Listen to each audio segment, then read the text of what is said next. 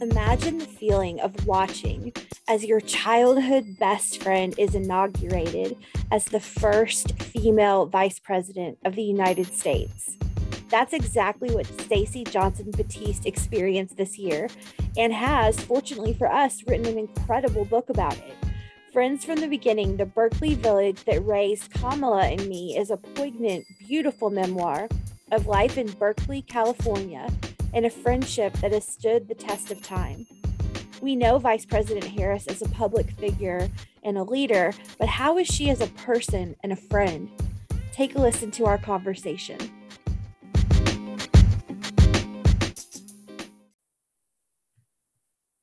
Stacey, welcome to the show. I absolutely loved the book.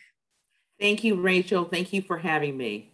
It's an honor to have you here. So, you know, I'm so fortunate to have many girlfriends that I adore, and I cannot imagine the pride I'd feel if I saw one of them being sworn in on inauguration day as vice president of the United States, especially the first woman to hold the job and the first woman of color to hold the job. So, you write in the book extensively about how you were at the inauguration this past January. How did it feel to sit there and watch your best friend take the oath of office? It was truly amazing. I mean, I was overwhelmed with emotion and really the the evening of the inauguration was the inspiration for me to write the book. Mm. Um, just imagine the setting, you know, we're there at the reflection pool.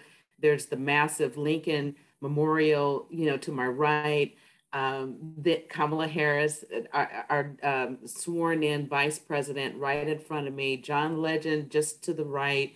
Wow. And right behind her were the 400 lanterns, um, each representing a thousand of our fellow Americans who had uh, died of COVID. So it was a very, very moving, very overwhelming um, um, experience. I had never been so so proud of her and just so happy to be there. And the fact that I know she knows so many people, so many high profile people that, you know, the, the uh, folks that she invited to uh, be alongside her were her childhood friends, her close, close friends and family. To me, that was um, so profound in terms of, you know, her character and her loyalty and I, I was so inspired.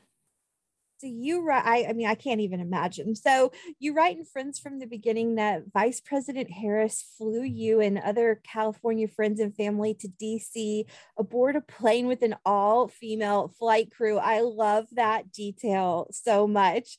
Um, yeah. What would you have told?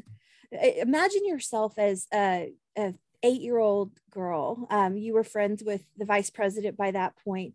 What do you think that that eight year old girl would say if I told you, hey, in 2021, your best friend is going to be vice president of the United States? What would you tell that girl from Berkeley?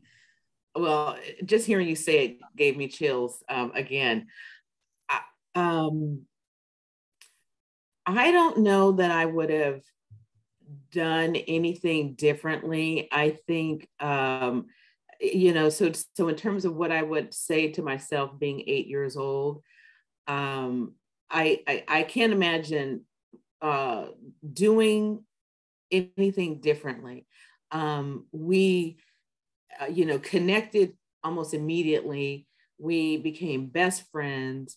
Um, we have a very, you know, sincere um, you know, authentic relationship. We played together. We would, you know, play on swings together. We were, uh, you know, just friends in every way. So I uh, can't imagine, you know, doing anything differently um, back yeah. then. Um, so I would just probably tell myself, continue to be yourself and be your, you know, authentic, funny, you know, unique self. Be a good friend always. And yeah.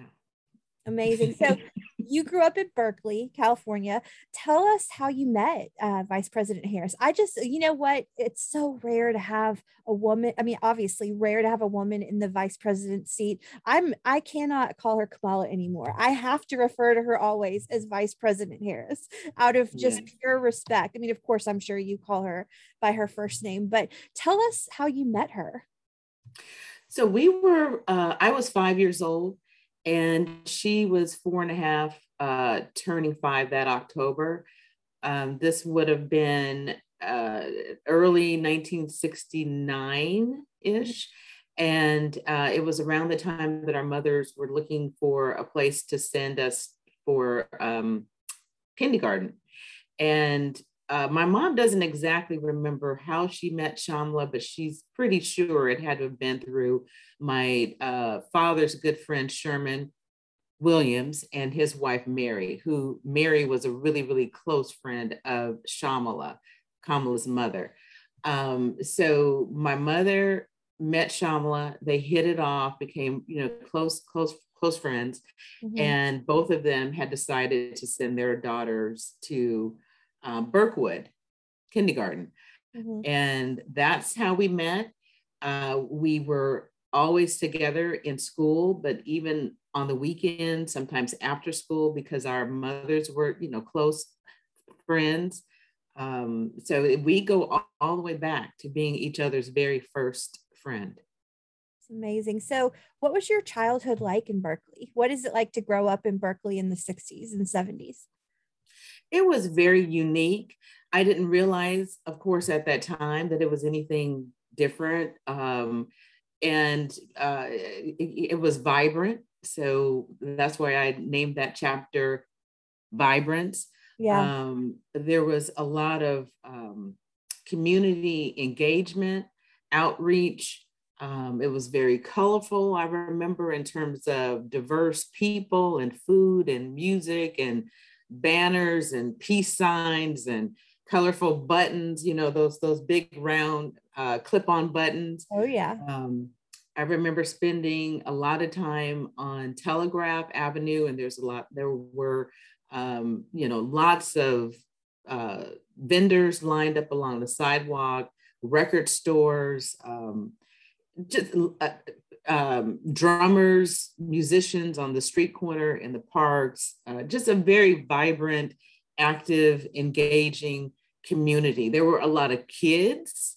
Um, I think more kids it seemed then than probably you know today. Um, kids played outside after school. We played together. Uh, you know, parents looked out for each other's kids. Uh, so it was just a very close knit, um, active. Uh, um, the people were uh, brilliant, mm-hmm. um, you know, intellectually curious. Um, so there was a lot of that going on. Yeah. You know, you you mentioned her a moment ago. You write also in the book about the deep, deep influence of her mother, Shyamala. What was she like, and how did she shape the vice president? Uh, Shyamala was, um, you know, she had such a, a, a powerful, strong presence.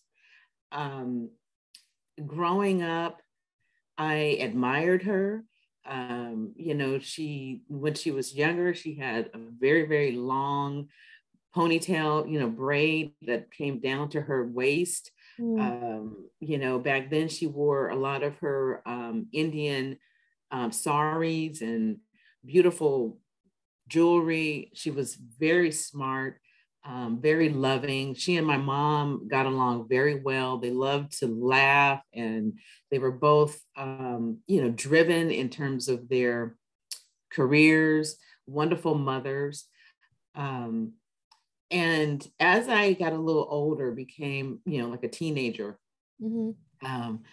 Shyamala, it just seemed as if she could like see right through me. and, you know, she would, uh, uh, and, and, and so I had started driving before Kamala did. So I would, you know, drive to go pick her up and we would, you know, go to Telegraph or maybe over to San Francisco. And uh, Shyamala would kind of give me that, that look like, where are you two girls going? You be careful. And, you know, so she was very um, intuitive and uh, just a wonderful mother. Um, yeah. Yeah. And so I, I'm so curious to know what the vice president was like as a child. And do you still see glimmers of that same person today? Absolutely. Uh, you know, I have said uh, um, many times that um, Vice President Kamala Harris, my good friend, is the same person uh, today as she was back when we were little, back when we were teenagers in our 20s and our 30s, meaning she has those same characteristics, mm. her character. Um, and, you know, she and I, she called me actually last Tuesday, totally surprised me. And we still uh, talk and chat and catch up just like we always have. I, um, you know, want to always be um, mindful and respectful of her, you know, role as vice president and our first female vice president. Yeah. Um, but she's still very down to earth and, you know, she's very thoughtful and really concerned about what I'm doing and how are my kids and my mom. So, um, mm. yeah, she has, she's the, she's the, the person that people see and hear. I love to hear that because you never really know unless you know. You know what I mean? And um, it's so it's so good to know that because I love the version of her that I see, but I hope that she is that great in real life and to those that she loves and you can see that. I mean you can you can tell that she i think you can tell she is an authentic genuine person. You mm-hmm. just you you can't fake it. You can you can exactly. she really is who she is and and that is probably one of the reasons why i love her even more. She is not only i'm so happy to see our first female vice president and our first black female vice president but i'm i'm even more happy that it's her just because of the mm. person that i can tell that she is she seems absolutely. like a really great person absolutely yeah right she person. is she's the real deal and the right person at this point in time for I, the work I that needs to be more. done I couldn't agree more. So I want to touch on this because I I love the vice president's love story. And if mm-hmm. anybody knows anything about she and the first gentleman, which is a fun thing to say, I don't think I've ever actually said first gentleman out loud, but um, they fell in love later in life. So what inspires you about their love story? Oh, it's it's so sweet and uh, loving and genuine and I mean, it, it just gives me hope. I'm single. uh-huh. so it uh, gives me hope that true love, you can really find it at, at any age, you know, and at any stage. Um, and uh, I knew when she first told me about Doug that she was in love and she was happy. And at the wedding, um, I, I, it just gives me chills and I get emotional thinking about it because I had never seen her so happy. Yeah. And I was so happy for her. They really seem like a true love match. And I mean, he and she adores him, but he adores her and isn't afraid to have a wife that is so powerful. And some Absolutely. men some men would be intimidated by that. I hate to say that, but they just would.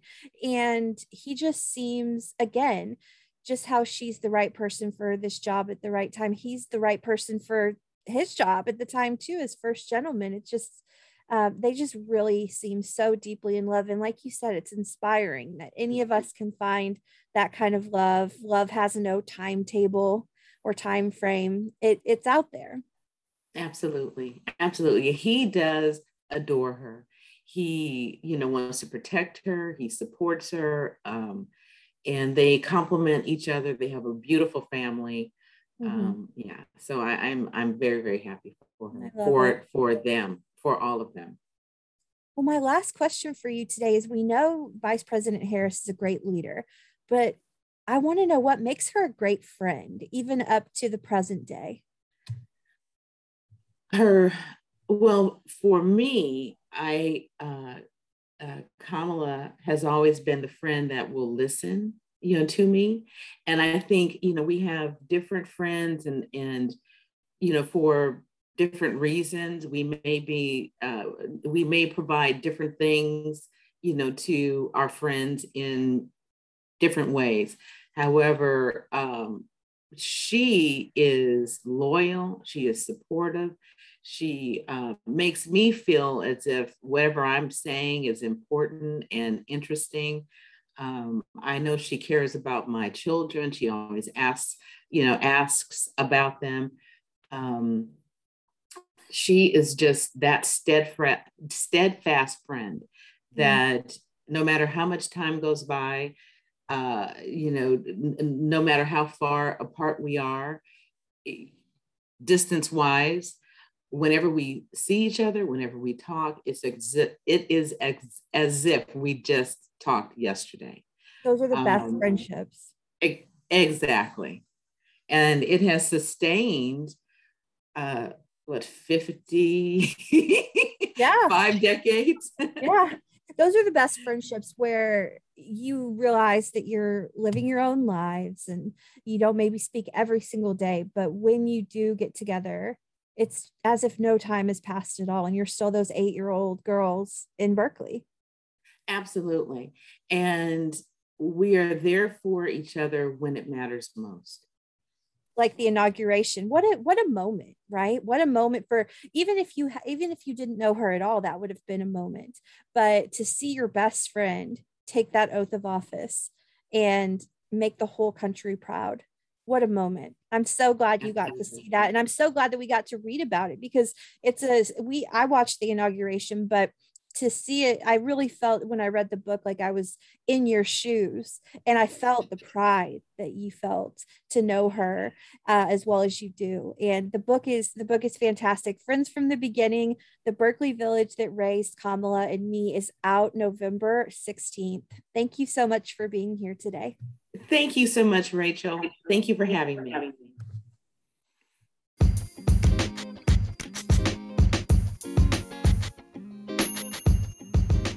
I deeply enjoyed my conversation with Stacey and absolutely loved this book. Friends from the Beginning is out November 16th. Some exciting news from me on the book front. I am headed to Nashville tomorrow to see Katie Couric on her book tour for her recently released memoir, Going There. We talked about on the, that on the show a couple of weeks ago.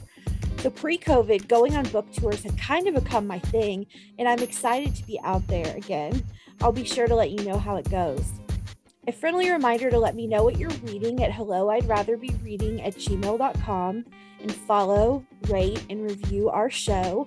We've got some great episodes coming up, including a few throwback episodes where I chat with authors of some of my favorite nonfiction books from years past. Stay tuned and thank you so much for listening.